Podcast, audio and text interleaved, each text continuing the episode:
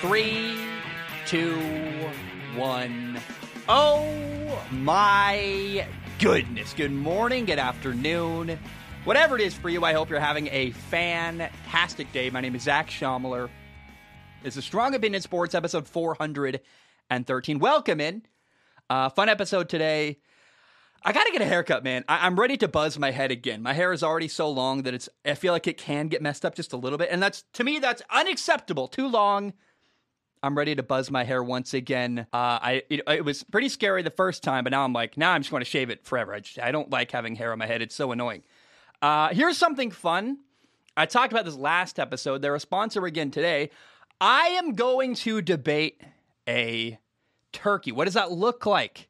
Hey, you can find out on November 22nd. I uh, next Monday, I'm putting out a video making my Thanksgiving Day picks. That is where I am debating a turkey, Mr. Jermaine Birdbrain Gobblestone. Again, like I've always wanted to do that. Never, I fully realized how much I wanted to do it, but now it's happening. You can watch it next Monday. Uh, that's all happening because Hisense is sponsoring this episode. Hisense is a TV company. They have the Hisense U6 ULED TV, the ultimate big game TV. It's fantastic. I have a Hisense literally right next to me. It is currently uh, the monitor for my audio setup.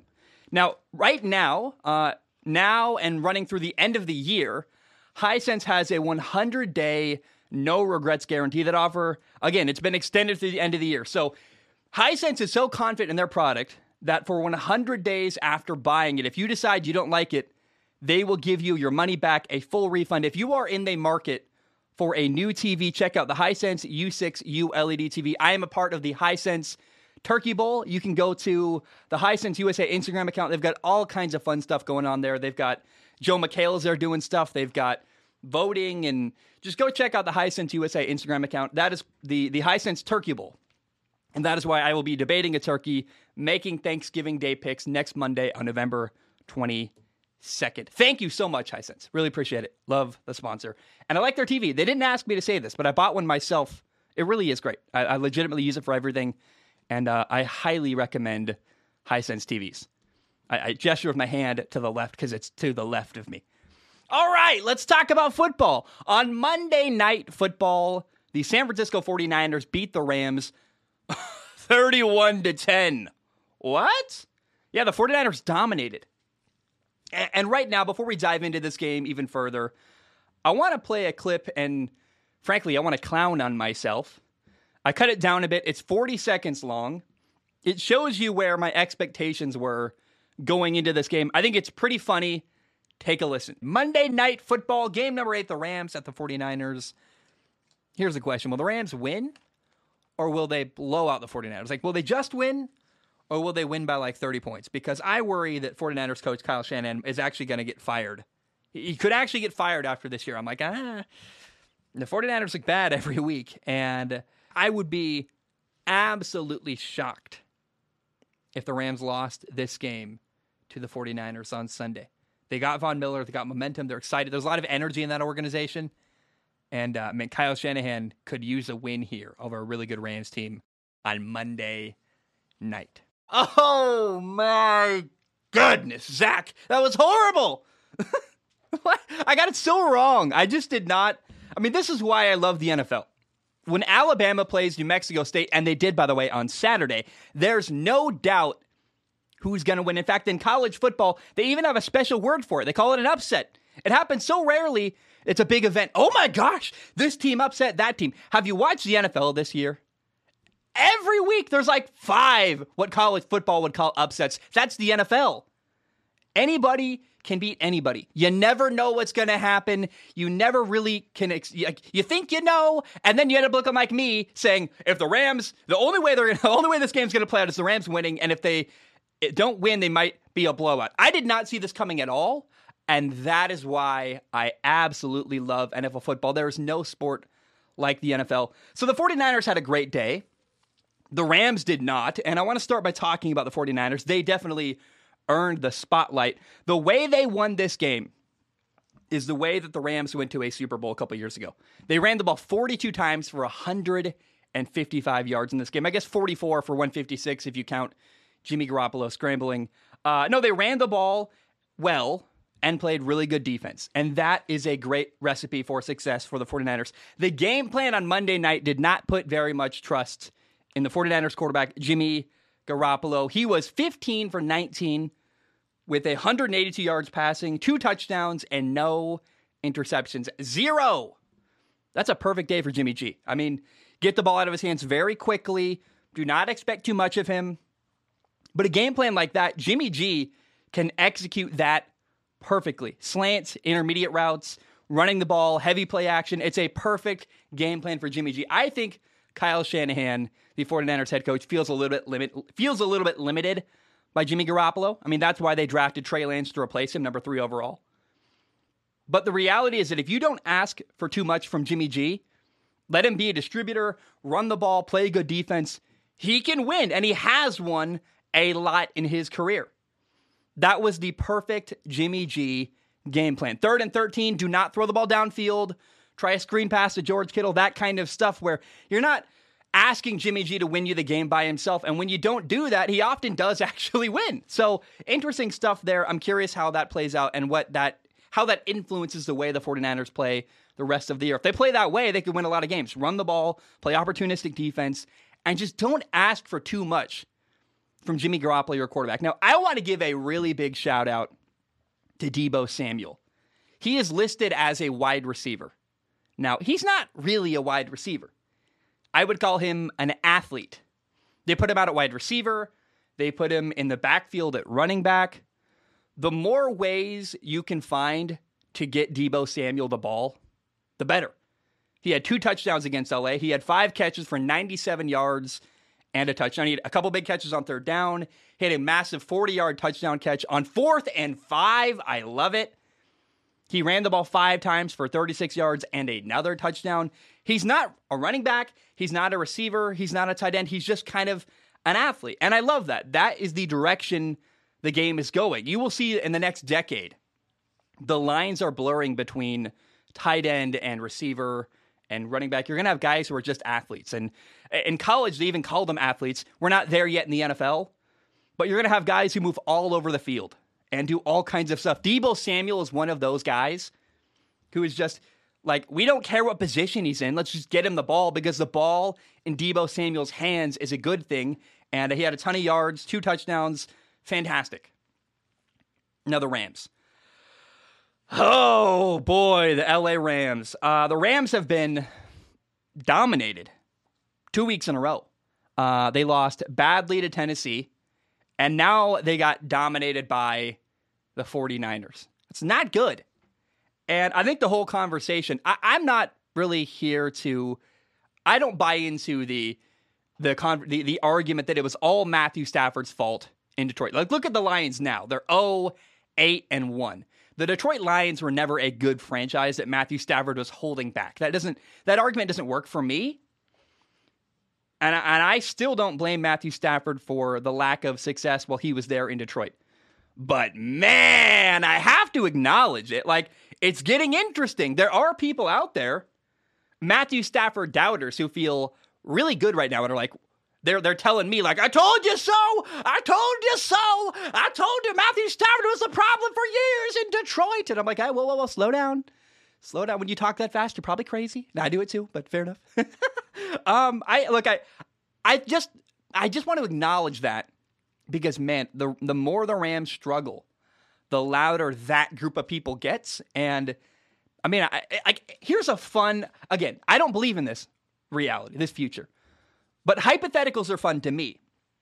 Imagine if that is how the rest of the year goes for the Rams. They traded away their future. They, they got Matthew Stafford. They traded for Von Miller. They traded for Odell Beckham Jr. Like, actually, even funnier, let's throw Odell Beckham Jr. into the mix. Imagine if the Rams just are terrible the rest of the year. Right after they immediately traded for Odell Beckham Jr. Because the, the Rams now have two people, Odell and Matthew Stafford, who have gotten a reputation for to some people for not being good enough to allow their team to win. And I don't believe in the future that the Rams are going to be terrible the rest of the year. But I, it's the only time I can talk about it is when they've lost two games in a row badly. Like next week when they probably beat, like I said, I got a bye week. When they beat the Packers in two weeks, then my whole like this this fun possible future is going to be uh, you, you can't talk about it, And so I might as well talk about it now while I still can. What if the Rams are bad the rest of the year? what? That would be crazy and fun and interesting. And the, the Stafford doubters would get louder. The Odell haters would get louder. Wow. I don't think that's going to happen, but interesting stuff there. On the very first play of the game, the Rams threw a five yard hitch to OBJ. It felt like a statement to me. The Rams were like, we are going to get this guy the ball. Now, uh, unfortunately, as the game went on, and the Rams got down by more and more points, and they had to run a hurry up offense to try to get points quickly. Uh, they just took OBJ out of the game. He doesn't know the playbook well enough yet. They had to huddle actually to tell him the play and what to do. It would have just slowed them down. I, I, think. Look, it's fine. They took him out. It's it's one game. Uh, well, before we talk about the future of the Rams, Rams quarterback Matthew Stafford was 26 for 41 passing, 243 yards he had, one touchdown, and two two interceptions. Interception number one was on a deep ball to OBJ. I'm really not sure what Stafford was thinking. Like, you know, even if Odell had kept running, which he slowed down, it didn't.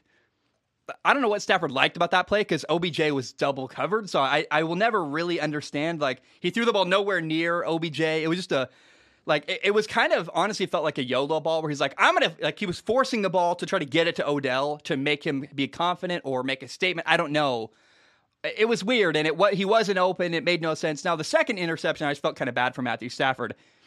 It was a pick six on a screen pass where he threw the ball to Rams tight end Tyler Higbee.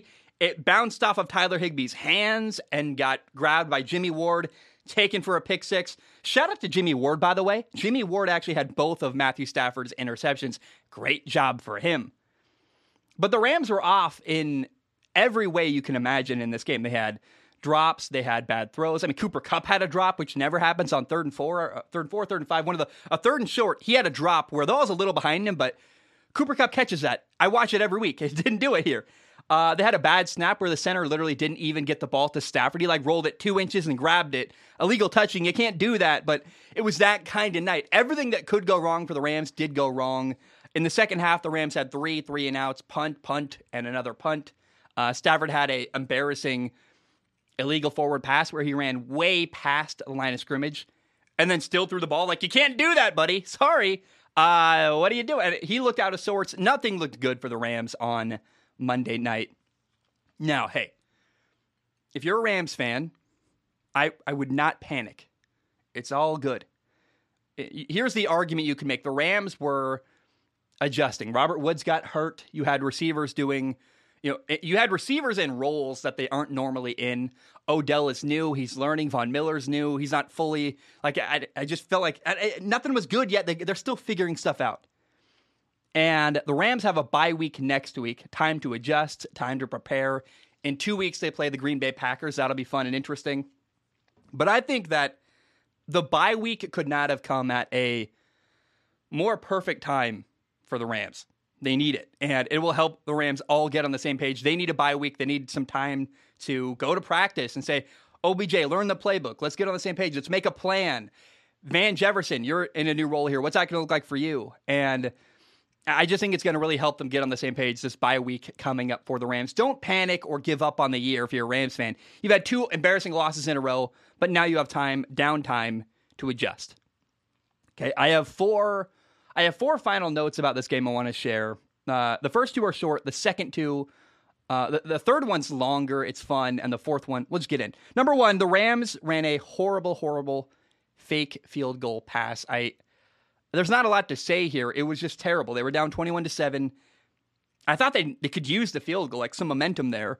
And instead, the holder reverse pivots, tries to throw the ball. He did complete the pass, but it was for like a three yard gain on fourth and whatever.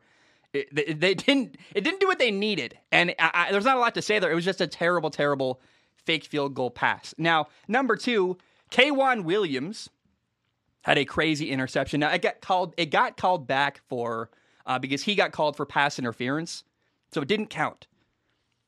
But uh, K'Waun Williams caught the ball with his butt. There, there's no other way to say it, and I, I could have said it way more raunchy than that. Look it up on YouTube whether it counted or not. It's a great catch. So to catch the ball like securing it in your private areas, man. Oh my gosh, what a uh, great catch. I mean, again, didn't count, but an all-time great catch. Didn't really hurt anybody. Um, like it, the the Jimmy, what is it? The, the Robert Hunt play from Thursday night. By the way, it's kind of interesting. Like the week NFL Week Ten started with a crazy victory where the Dolphins destroyed the Ravens, and you're like, what? And then it ended with the 49ers dismantling the Rams. Just like start to finish, NFL Week 10 was really, really crazy. Number three, it's a longer one. Uh, this will be a. So listen to what I'm saying. This is an intentional overreaction. It's a hypothetical, but I like that kind of stuff. I like to theorize, put my tinfoil hat on. It's fun. The 49ers, I thought, have proven, they did on Monday night, they proved that they can win with Jimmy G at quarterback. Like, they've they've done it, and they went to a Super Bowl. Jimmy Garoppolo. They, have already they didn't need to prove that, but they did it again. They're like, oh yeah, oh yeah, this team is still very very capable, even with Jimmy Garoppolo as our starting quarterback. So here's the hypothetical: What if the 49ers had drafted Kyle Pitts or Ja'Marr Chase instead of a quarterback Trey Lance number three overall? I don't know that I would have done that, but it's a fun conversation. Now, I don't think Ja'Marr Chase would work as well with Jimmy Garoppolo and his skill set. Like, Jimmy G's deep ball isn't great, and Ja'Marr Chase is at his best with the chemistry he has with Joe Burrow. So, I don't think Ja'Marr Chase would be as good for the 49ers. I think Penei Sewell is an interesting conversation, actually. He's the left tackle for the Lions. Like, you can always use another left tackle. you're, you're never going to go, wait, hold on. We have too many good offensive linemen. Stop. No, yeah, I, I think that would have been an interesting move. But Kyle Pitts is the one where I'm like, oh boy, that would be interesting. Imagine if Jimmy G was throwing to both Kyle Pitts and George Kittle. That'd be a ton of intermediate throws. That'd be a great fit. Kyle Pitts and George Kittle on the same team catching passes from Jimmy Garoppolo. Uh, that would be an interesting thing to see, and, and kind of sounds like a, a Madden team. That sounds kind of fun. Now, I'm not saying I would do any of that stuff. Kyle Pitts, Ja'Marr Chase, Penei Sewell. Uh, in my opinion, Jimmy Garoppolo is limited, and Kyle Shanahan doesn't want a quarterback he has to be careful with. Number, you know, Jimmy G is regularly injured. Uh, I think he's at his best when he throws the ball like 19, 20 times a game. Kyle Shanahan doesn't want a guy who's got to tiptoe around with a game plan. And it is way too early to give up on Trey Lance. It is widely known he is a project. He's a guy with a ton of potential who's going to take a lot of time to develop. We all knew that going into the year, going into the draft. But I can't help but wonder what is the future for Trey Lance? Is it a the Rodgers route? Aaron Rodgers sat on the bench for three years. And he, you know, by the time Rodgers became the starting quarterback in Green Bay, his throwing motion was totally different. And I could see a reality where Trey Lance goes, I need to tweak my throwing motion.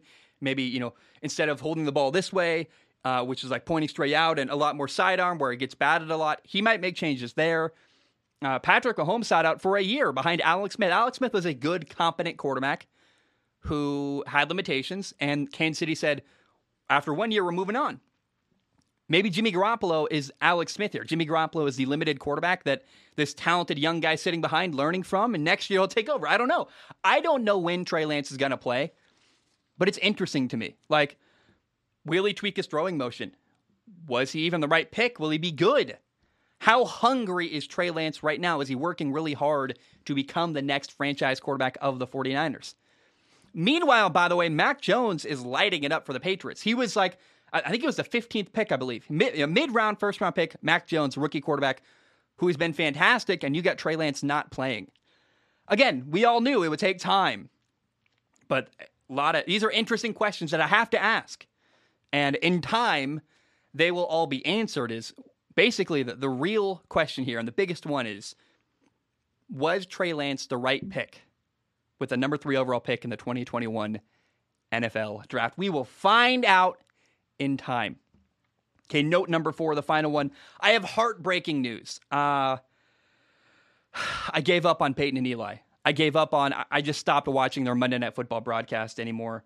Uh, I'm not doing it.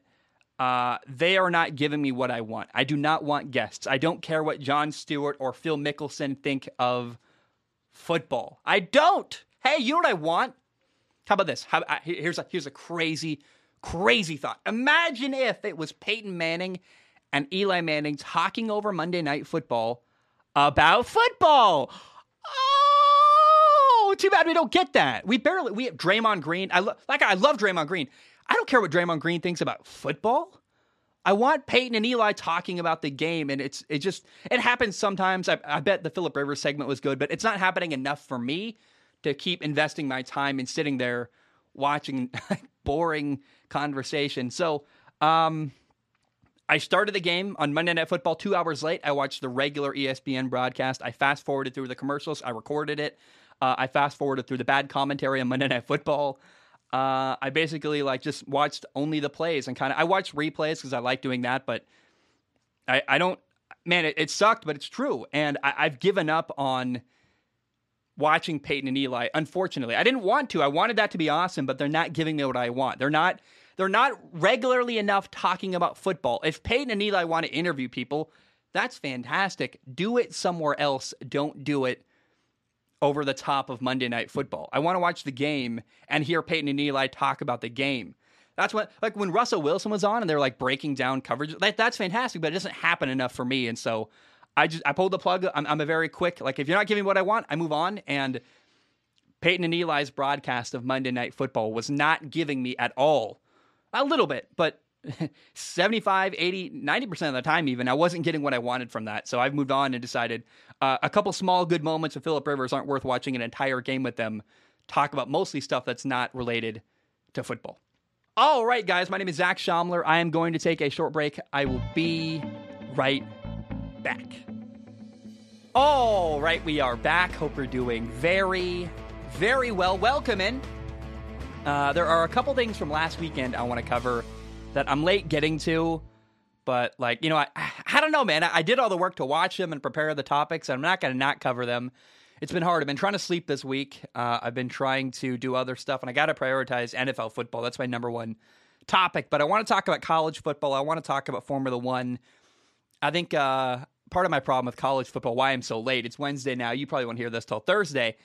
Is uh, you know I just I'm a bit ambitious. I, I, watch way too many games. Like I didn't watch Auburn and Texas A&M until last night, which is Tuesday night. I mean, I, I understand. Like, dang, I don't know. I just I, I get ahead of myself and I, put way too much on my plate, and it's hard to fulfill all the stuff I want to talk about. Anyway, so I'm a little late. I've been slammed doing other stuff. I got to prioritize football. But on Sunday, we had the Brazilian Grand Prix. First of all, dude, Brazil looks beautiful. I got to get over there to Brazil someday.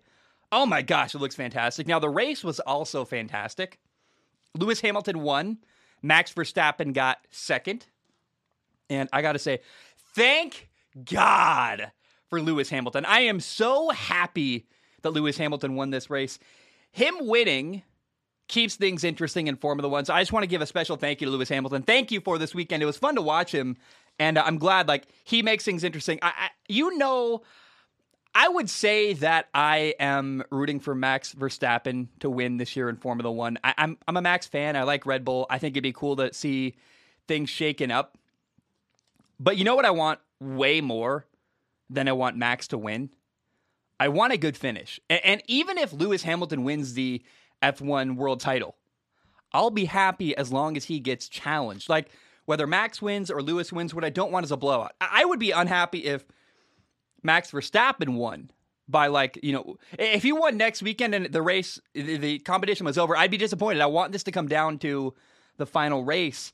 And uh, now what lewis did over the weekend it's incredible. It deserves a ton of praise. Between an engine penalty and a penalty where he broke technical regulations for having a rear wing drs gap larger than 85 millimeters lewis had to overcome a 25 place grid penalty uh, he got disqualified from qualifying, so he started last during sprint qualifying on Saturday. During sprint qualifying, he went from last, 20th, because there's only 20 cars on the grid. He went from 20th last to fifth, and then after that, he still got another penalty. Got five more. Uh, got a five more place grid penalty. So during the race, Lewis started in 10th and still won. It was incredible driving. Uh, yes, he has an amazing car. Everyone's gonna say, "Well, it's the car, not Lewis," and I if I, I don't know. I don't under, like I, I get it a little bit. Like I, I feel bad. Fernando Alonso is talking about how you know it's hard to compete against a guy because his car is so much better than me, and I get that. Like I, I feel bad. Fernando Alonso is driving an Alpine. I would love to see what Fernando Alonso could do in a Mercedes. But what happened last weekend for Lewis Hamilton in Brazil required even more than a great car. It was incredible driving. I mean, Lewis was like a shark, just hunting down overtake after overtake, and it. We need like a mashup of the Jaws music and the Formula One theme, like done it, done it, done it, done it, done it, da da da da ba ba ba. Like I really want that somehow, like because I, I just every time I see Lewis hunting down, like he's just on the prowl, man. It's so cool to watch him uh, do stuff like this where he has overtake after overtake after overtake, and one thing that really did help Lewis Hamilton early on was a safety car that brought the pack together. He got a good start, got up uh, up in the field a little bit, and then uh, Yuki Tsunoda crashed into Lance Stroll. He Yuki Tsunoda was way too aggressive, taking the inside on a turn that really wasn't his. Uh, by the way, there were two DNFs in this race. Lance Stroll did not finish, neither did Daniel Ricciardo. Uh, but when the safety car happened, because of Yuki Tsunoda, Max was way out in front, had a big gap, and was way in the lead. And the safety car slowed him down and now, would Lewis have still passed Max? I mean, he passed him with a lot of laps to go. Maybe, probably. Uh, but it's just, it's funny to me how frequently the Red Bull sister team driver for Alpha Tauri, Yuki Tsunoda, keeps hurting the Red Bull main team. I'm like, man, if I'm Red Bull, I want to just strangle Yuki Tsunoda. I'd be so tired of his his mistakes to keep hurting the main team. Now, I actually thought the best overtake of the weekend was actually Lewis Hamilton passing Lando Norris to go from sixth place to fifth place right at the end of sprint qualifying on Saturday. It, wasn't on Sunday, so I think it gets overlooked and not mentioned. But oh my gosh, did anyone see the overtake? It was, it was, it just happened. It was so quick, and you're like, oh my gosh, wow! And that really helped to us. Like, imagine if he had to start in 11th rather than 10th on Sunday. Uh, it was an amazing move. I also got to say, in Brazil, Max Verstappen started in second. I am convinced that starting in second is a way better spot to start the race than in first because you get the inside of turn one. It's a left hand turn in Brazil. Uh, I think Ayrton Senna and Alan Prost talked about that a long time ago. It just it it's kind of weird how in Brazil they make you start on the right side, uh, which gives you the outside of turn one. In Brazil, and I, I, just don't know that that's actually an advantage. I'm like, I, I do, would you maybe rather be second in Brazil? Am I the only one who thinks that? I'm like, I don't know that that's. Um, anyway, here are the top 10 finishes, the points finishes from Brazil. Lewis got first, Max got second, then Valtteri Bottas got third for Mercedes. Sergio Perez got fourth for Red Bull. On top of that, he also stole fastest lap from Lewis. Uh, the the Ferrari drivers got fifth and sixth. Charles Leclerc got fifth. Carlos Sainz got sixth. Seventh was Pierre Gasly. He got six points for Alpha Tauri. Eight and nine are both Alpine drivers. Esteban Ocon got eighth uh, for four points. Ninth place was Fernando Alonso for two points. Uh, Alpine and Alpha Tauri are still tied after Brazil. They were tied in the F1 standings uh, with 106 points last weekend or last race. Now they are tied with 112 points each. That battle for fifth place between Alpha Tauri and Alpine is getting really interesting. It's also kind of sad. Basically, Pierre Gasly is fighting alone against the two Alpine drivers. Pierre is not getting much help from his rookie teammate Yuki Tsunoda, who's only scored 20 points the entire year. I guess it's not horrible to be, you know, in 14th as a rookie, your first year in Formula One. I don't want to be too harsh to Yuki Tsunoda, although, man, he's definitely not had a great year but the battle in fifth is really interesting. Pierre Gasly's alone. He's got 92 points on the year. I guess I wonder if his back is sore from carrying the Alpha Tauri team. Like, imagine how much Alpha Tauri would be squarely in fifth if they got any real help from their number two driver. Uh, but you know, instead of that, because right now you look at Fernando Alonso and Esteban Ocon, they're both contributing about 50, 60 points each. It's pretty even. But that Alpha Tauri team is it's Pierre Gasly alone against the two Alpine drivers, and uh, I'm just really curious to see how that finishes out. Does Alpha Tauri get fifth? Does Alpine get fifth? Uh, it's just a really interesting storyline there. A fun battle. Now, the battle for third in the constructors' standings. After this race, Ferrari is pulling away uh, from McLaren. Ferrari got fifth and sixth here. McLaren driver Lando Norris had a bad start in Brazil. He got a puncture on lap one, put him all the way at the back of the grid. He was actually lucky to even stay in the race. He had to finish the entire lap basically with a busted tire. He did get 10th place and one point uh, in Brazil. The other McLaren driver, Danny Ric, got a power issue, did not finish the race. Uh, that's a little bit concerning for Mercedes. It's a Mercedes powered team. Uh, but that you know that put McLaren way behind in the standings. Now here are the standings right now in Formula One. In the drivers' standings, you have Max Verstappen who leads with 332.5 points. Lewis Hamilton is in second with 318.5 points. In 30th, after Bottas with 203 points. In fourth, you have Sergio Perez with 178 points. I feel like I should mention that, but I really only care about the battle for first and second between Max and Lewis in the driver's standings. Um, in the team or constructor standings, you have Mercedes is in first with 521.5 points. Red Bull's in second with 510.5 points. In third, you got Ferrari with 287.5 points. And fourth, you have McLaren with 256 points. It's not completely over for McLaren, but I, am at this point, I'd be surprised if McLaren does get third in Formula One just because of the lead that Mercedes that Ferrari has. And, and, it's not like you need 25 points to really get ahead. And I don't see a race where McLaren's going to win and Ferrari is going to have you know such a bad finish where the gap is up. I just don't see it's going to be really, really difficult for McLaren to make up these points and, and, you know compete for third now because they're not getting they're not going to get first or second or third even or fourth. Really, I, I just don't see a podium finish for either team. I think Mercedes and Red Bull are so you know secure at the top unless something crazy happens, which it always could. I don't want to count them out completely, but it's going to be dang near impossible for McLaren to make up as many points as they're behind now because of Brazil getting only one point and having one guy DNF. Uh, again, Alpha Tauri, they're tied right now with 112 points. They're competing for fifth place. That's really interesting to me. Uh, there are three races left. You got Qatar this weekend coming up uh, on Sunday. Then you got Saudi Arabia, the Saudi Arabian Grand Prix, uh, and then the Abu Dhabi Grand Prix. Now, if what happens in if what happened in Brazil happens in the next two races in Qatar and then the Saudi Arabian Grand Prix, if Max gets second, Lewis gets first, neither one of them get fastest lap. Max's 14 point gap, it would be cut down to nothing. It'd be actually tied. Going into the final race, you would have Lewis and Max tied with 368.5 points to 368.5 points. They'd be tied going into the final race, the Abu Dhabi Grand Prix.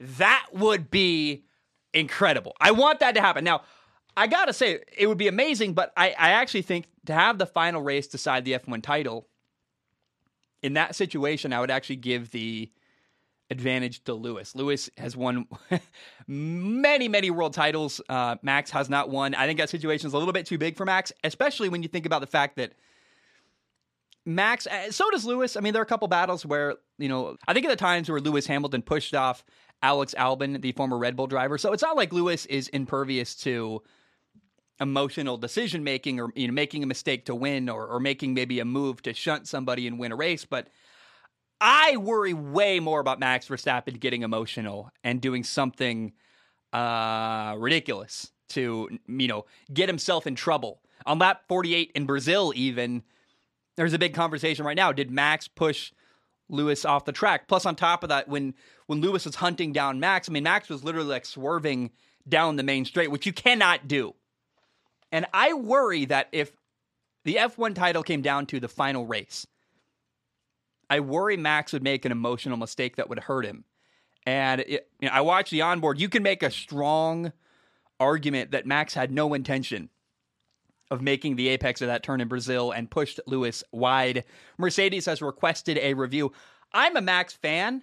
I worry that Max is going to get a penalty. I mean, I, I, being objective and fair, I'm like, ah, it's really hard to defend you, Max. And, he, and I love Max, but he does that stuff. He gets aggressive and I think emotional and makes mistakes, and I like him, but uh, that's a big weakness he has. And we'll see if anything comes of that. Maybe uh, Max will get a penalty for Qatar this weekend.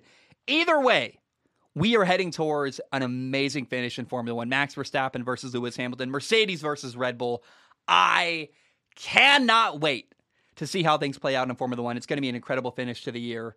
Uh, and I hope you guys enjoy the upcoming race. You got three left Qatar, Saudi Arabia, and then the Abu Dhabi Grand Prix. Same location, but uh, it'll be really, really exciting to watch the way this year finishes up in Formula One. All right, I'm going to take a short break when I return. I'm a bit late, but like I don't know, it'll be comprehensive and interesting. So we will talk about college football next. My name is Zach Shomler. I will be right back. All right, we are back. Hope you're doing very, Very well. I want to talk about college football week 11. Last Saturday, first of all, I apologize. Uh, this is much later than I wanted. I think, honestly, my ambition got the best of me. You know, there's so many games going on. I want to talk about all of them and watch all of them, and I simply can't, and that's hard for me to accept. Uh, it takes a long time to watch a lot of football games. Here we are, uh, Wednesday night. You'll hear this Thursday, which is again, I apologize. I know it's way too late. I'm so sorry. Uh, next week will be sooner. Regardless, though, uh, there are 11 things I want to talk about with college football week 11. Uh, that that just kind of happened by accident, by the way, the 11 and 11 thing. Number one is this Kansas beat Texas in overtime 57 to 56. This was very much unexpected and very, very cool. Kansas had not won a Big 12 conference game in over two years. And they knock off Texas on the road, by the way, which is fantastic. And um, I don't I don't hate Texas, but it's kind of fun to watch their rabid fan base. Like, man, I, I just see so many parallels between Texas football and Tennessee football. They're both orange. They're both definitely overrated. They got a, a massive fan base that's got really high expectations, and soon they will both be in the SEC. Now, there's a couple of cool things here. First of all, Kansas sophomore quarterback Jalen Daniels made his first ever college football start. Uh, he had a great day. He was 21 for 30 passing with 202 yards, three touchdowns plus a uh, touchdown running. He works with a quarterback coach I really like, Sam Fisher. Shout out to him. He's been on the show before, actually. Sam Fisher, look him up on Instagram, throw to win. He's a fantastic quarterback coach. I really, really like him. Uh, now, Texas fought back in this game. Kansas was up in the uh, second half, 42 to 21 in the third quarter, halfway through the third quarter too. And then later, even that Kansas was up 49 to 42 with a minute 10 left. Texas fought back. They were able to score. Uh, by the way, that's why you keep all three of your timeouts. They were able to uh, get a stop with a minute left, call all three timeouts, get the ball back, tie the game 49 49, forcing overtime. Now, here's what happened in overtime Texas scored. They kicked an extra point. They took a 56 to 49 lead. Kansas, in their opportunity with the ball, they scored a touchdown as well. They decided to go for two. They got it and they won. Oh, I love it. I feel like you see so many games that end with a team taking a risk like that and not getting it. So the fact that Kansas got it, got the first win in, in the Big 12 conference in over two years, that's fantastic. On top of all that, that by the way, the story does get even cooler. He's a, a fullback slash a tight end. Kansas walk on freshman, by the way, also from the state of Kansas, Jared Casey, playing in his first ever game in college because somebody got hurt. He is who caught the game winning two point conversion. A freshman walk on from the state of Kansas, playing in his first ever college football game.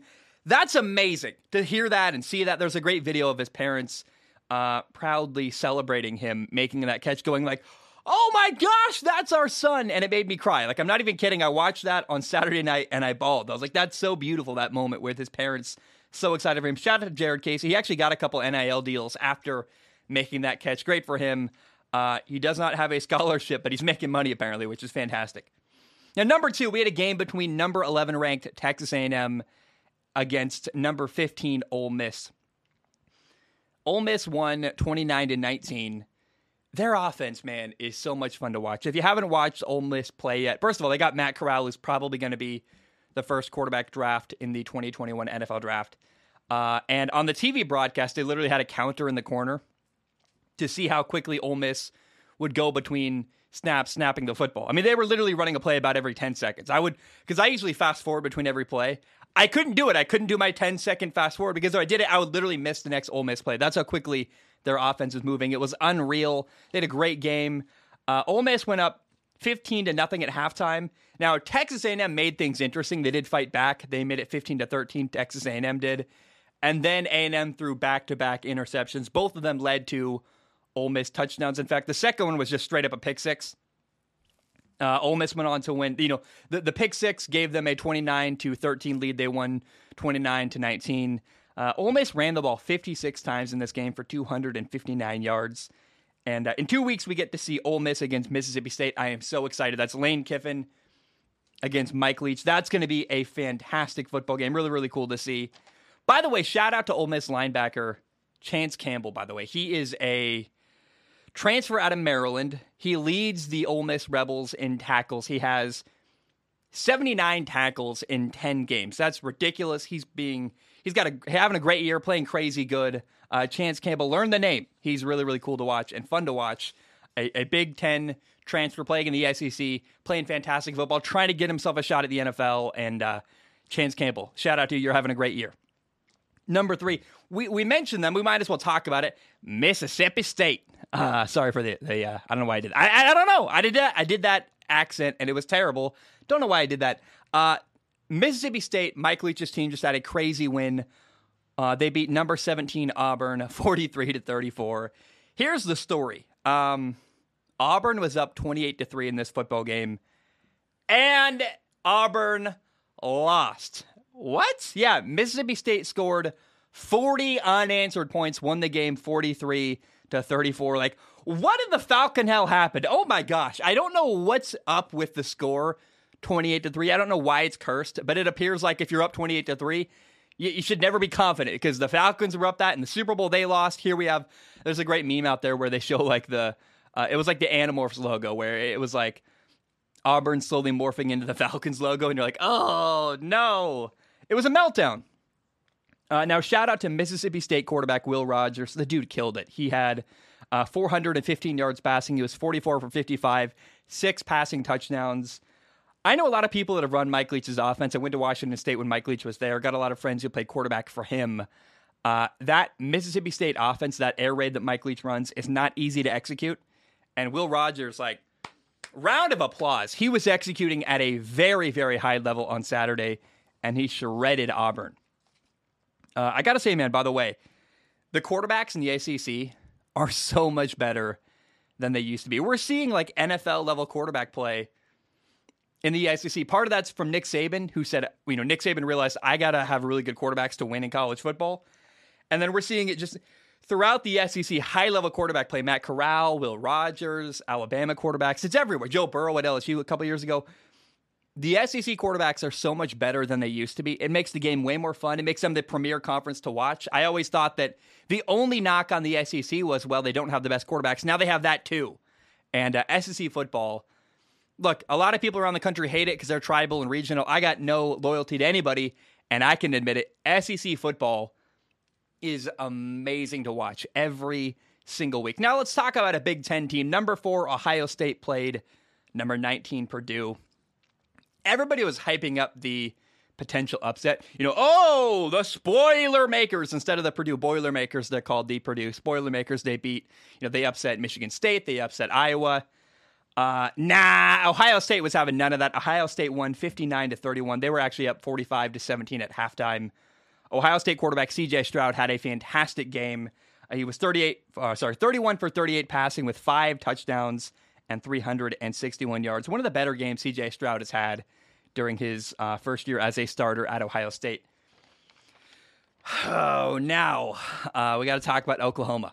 Number eight, Oklahoma lost to number 13, Baylor. Baylor won 27 to 14. Baylor ran for 297 yards. Uh, Bohanon Baylor's quarterback, ran nine times for 107 yards and two touchdowns. Now, here's the real story, in my opinion.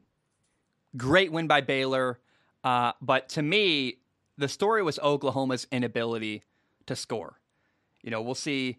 A lot of people, I, I'm sure, are praising Baylor's defense, and people, you know, people get, look for any opportunity to praise Baylor, and, and that's great. Not, not that. How do I even say that? Not that people got out of their way, like nationally, to praise Baylor, but I'm sure people were talking about how great Baylor's defense played and in my mind, I, I think the story really is just that Oklahoma got in their own way. Like, defense, people love to praise defenses, but when an offense doesn't score, it's usually because they didn't execute. And that's what happened here. Oklahoma had, you know, their quarterback, Caleb Williams, had two really bad, ugly interceptions. One was a force into double coverage, one was a play where he was trying to throw the ball out of bounds, literally just didn't get enough on the ball. He was in the pocket. And if you're going to throw the ball away from the pocket, and not get you know a flag thrown for uh, intentional grounding. You have to make it at least land near a receiver. So he's trying to throw it out of bounds above a receiver's head. He literally just didn't get enough on the ball. It landed inbounds, got caught by a Baylor player, and got picked off. Uh, Oklahoma also missed two field goals. I think the real thing here too is that Lincoln Riley, Oklahoma's uh, head coach, who is a he's an offensive genius. And, and, what I love about Lincoln Riley is he's so good at play design, especially creative play design running the football. I thought Lincoln Riley had a bad game as a play caller, just straight up. He kept trying to run play action and take deep shots, throwing the ball downfield. But the thing is, you have to earn that to to get a team, especially safeties, to bite on a play action fake, you have to run the ball and commit to running the football.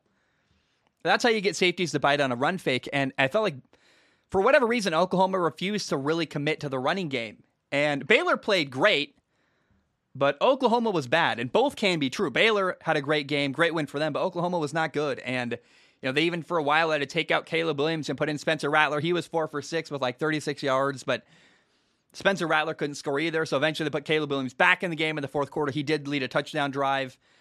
By far, that's the worst game I've seen um, Caleb Williams and Oklahoma look with Caleb Williams at quarterback. I still think Caleb Williams is a future number one overall pick at quarterback. He's fantastic, but he had a bad game, and I thought Lincoln Riley, as a play caller, had a bad game. Regardless, uh, shout out to Baylor. Like, both can be true. Again, like I said, Baylor had a great game and Oklahoma had a bad game. I think both statements are true. And uh, but if Oklahoma has a better game, I think they do win that football game. It's not like it's not like that was an unwinnable game for Baylor for Oklahoma. Uh, but Baylor got them, and you know Baylor was ready for Oklahoma to take advantage of their mistakes. Number six, Michigan beat Penn State 21 to 17. I don't have a lot to say here. It's noteworthy. And here's what I want to say. I'm really sad that Michigan is not undefeated. You know, I when, when Michigan was undefeated before they lost to Michigan State, I was hyping up this game like, oh, they still got to play Ohio State. They still got to play Penn State. And then they lost. And now that they're not undefeated, this game, which was a good game, I mean, I didn't watch it, but I, I have to mention it. This game would have meant more and I would have watched it if Michigan had still been undefeated. They weren't. So I just, I was kind of, you know, like, ah, I remember looking forward to this game and then I ended up not even watching it because it's just like, I don't, who cares? Michigan's not going to make it into the college football playoff. I'd be shocked if they did. Uh, and just like a, if, they, if only if only they'd found a way to remain undefeated. Number seven, Alabama beat New Mexico State fifty nine to three. So Alabama against New Mexico State is always my throwaway like example for a bad matchup. I say it all the time. I'm like, oh, it's better than Alabama, New Mexico State. Well, we actually got to see that on Saturday. And actually, I didn't see that. I didn't watch this game. I'm not watching Alabama dominating New Mexico State. You can if you want. Uh, it's just kind of funny because I just, you know, I always mention that matchup. We actually got it on Saturday. Number eight, Cincinnati won. Uh, they beat South Florida 45 to 28. It's noteworthy because they're still undefeated. They're 10 and 0, although not a very impressive 10 and 0, in my opinion. More on that in a moment. Uh, now, shout out to Michigan State, by the way. They wore their neon green alternate uniforms a lot of people were hating on the uniforms. Like, I think they're awesome. I like the neon green. I think it's cool. I actually like the old ones too with the neon green pants as well. You know, their action green was what they called that one. Um, I don't know. I, I thought Michigan State looked really good while they were beating Maryland. Uh, also, by the way, Michigan State is working on a apparently a 10 year, $95 million contract extension for their head coach, Mel Tucker. I guess they really do not want to lose Mel Tucker to LSU. I cannot blame them. And it's risky, but what's more of a risk, letting Mel Tucker leave your program or potentially overpaying a coach who's winning and doing very, very well? Uh, at your, I mean, I don't know. I, when, I, this is like Michigan State's opportunity to become a top dog, I think, and I don't know. I, I think that's even if you do the math, that's less than ten million a year, which is a lot, but I, I don't know. I just don't think. I think that's honestly worth the money. And if Michigan State wants to keep Mel Tucker as a part of their program, they're going to have to pay him that kind of money. And they're making an offer, it sounds like, that will be competitive with, with whatever LSU is going to offer. And Mel Tucker, why would he leave Michigan State for LSU when they're giving him a lot of money? They like him and he's comfortable there. So I can't blame either party for, I can't blame Mel Tucker for taking it. I can't blame Michigan State for offering it. I kind of like it. Okay, uh, now we got to talk about Florida. Florida almost lost to an FCS school, Samford. By the way, Samford led this game 42 to 35 at halftime. That should never ever happen. Now, Florida did pull it around, uh, or pull it around. Florida to pull it off. They won. Florida won 70 to 52. But again, that should never happen. An SEC level football team should never almost lose to even a group of five school, let alone FCS Samford. That's horrible. And apparently, Florida head coach Dan Mullen was literally celebrating after the game like nothing was wrong. It's like, ah, ah no. You're an SEC football program. You're better than that. I don't know. Florida, they're mulling over. Ah, you like that joke? Is that a pun? I don't even know what a pun is. So maybe that's a pun. Florida's mulling over whether they're going to fire Dan Mullen. I don't even, I don't know, dude. Who cares? Having fun. Uh, I, I'm, I'm really interested, though. Does Dan Mullen keep his job? after this year. They lost to South Carolina, terrible loss to Georgia. They're five and five. A bunch of ugly losses this year, including this ugly win over Samford. So uh, I'm really, really curious. Will Dan Mullen keep his job at the end of this year at Florida? They said they're not going to fire him mid-year. I mean, they got like what two games left, so of course they're not going to. But uh, I, I don't know, man. I I don't know that Dan Mullen's going to survive this year. Yeah, I, I thought that they kind of underperformed even with Kyle Trask last year at Florida. So uh, we'll see. Finally, uh, after week 11, here are the college football playoff rankings. You got number one, Georgia, number two, Alabama, number three, Oregon, number four, Ohio State. Number five, you have Cincinnati. Number six is Michigan, and number seven is Michigan State. I'm not going to go any farther. After that, I don't care. I think it's like Notre Dame eight, something like that, and then o- Oklahoma State, I think, is nine. I just don't. I don't know. I agree with the top four though. Georgia, Alabama, Oregon, then Ohio State. Those are the four best teams in college football. If you ask me, that sounds absolutely right. I would not include Cincinnati in that they have not dominated their bad schedule. Uh, Cincy doesn't belong, in my opinion. I mean, they they almost lost to Tulane. Like, I'm not. I don't look at anything. I I want Cincinnati to make it. I think it'd be kind of fun, but I like they're a cool story. They're not a great football program. By the way, it is weird. I, I mentioned Michigan and Michigan State. I mean, I said Michigan won't get into the college football playoff. I guess maybe they will. I I'd be shocked if they found a way to leapfrog Ohio State. Uh, I mean, I, I, think Cincinnati would get in before Michigan would, uh, knowing what Michigan's resume is and probably will be uh, by the end of the year. I want to share a bit of commentary, though. I think it's very weird that Michigan is ranked ahead of Michigan State, even though they're both nine and one. And Michigan State beat Michigan. Like, uh, what? Why? How is the team that beat the other one ranked below the team that they beat? I don't know. It makes no sense to me. I don't really care though, because I don't think. I, I really think the Final Four is going to be Georgia, Alabama, Oregon, Ohio State. We'll see if Georgia beats Alabama in the SEC title game. That would throw a lot of wrench and stuff. But probably all that would do is put Cincinnati in and you know, make it Georgia, Oregon, Ohio State, Cincinnati. And then Cincinnati would get their bell rung by Georgia in uh, round one of the playoffs. So, yeah, uh, those are my thoughts after week 11 of college football. It was a pretty fun weekend, and uh, more on college football uh, next, not next episode. I got, see, well, you hear on Friday. We'll talk more about college football uh, week 12. So, anyway, I love you. I appreciate it. This has been uh, my episode 413 of Strong Opinion Sports. Want to hear a fun secret? I recorded this episode like really separate from everything. I wore the same shirt to try to leave some kind of continuity.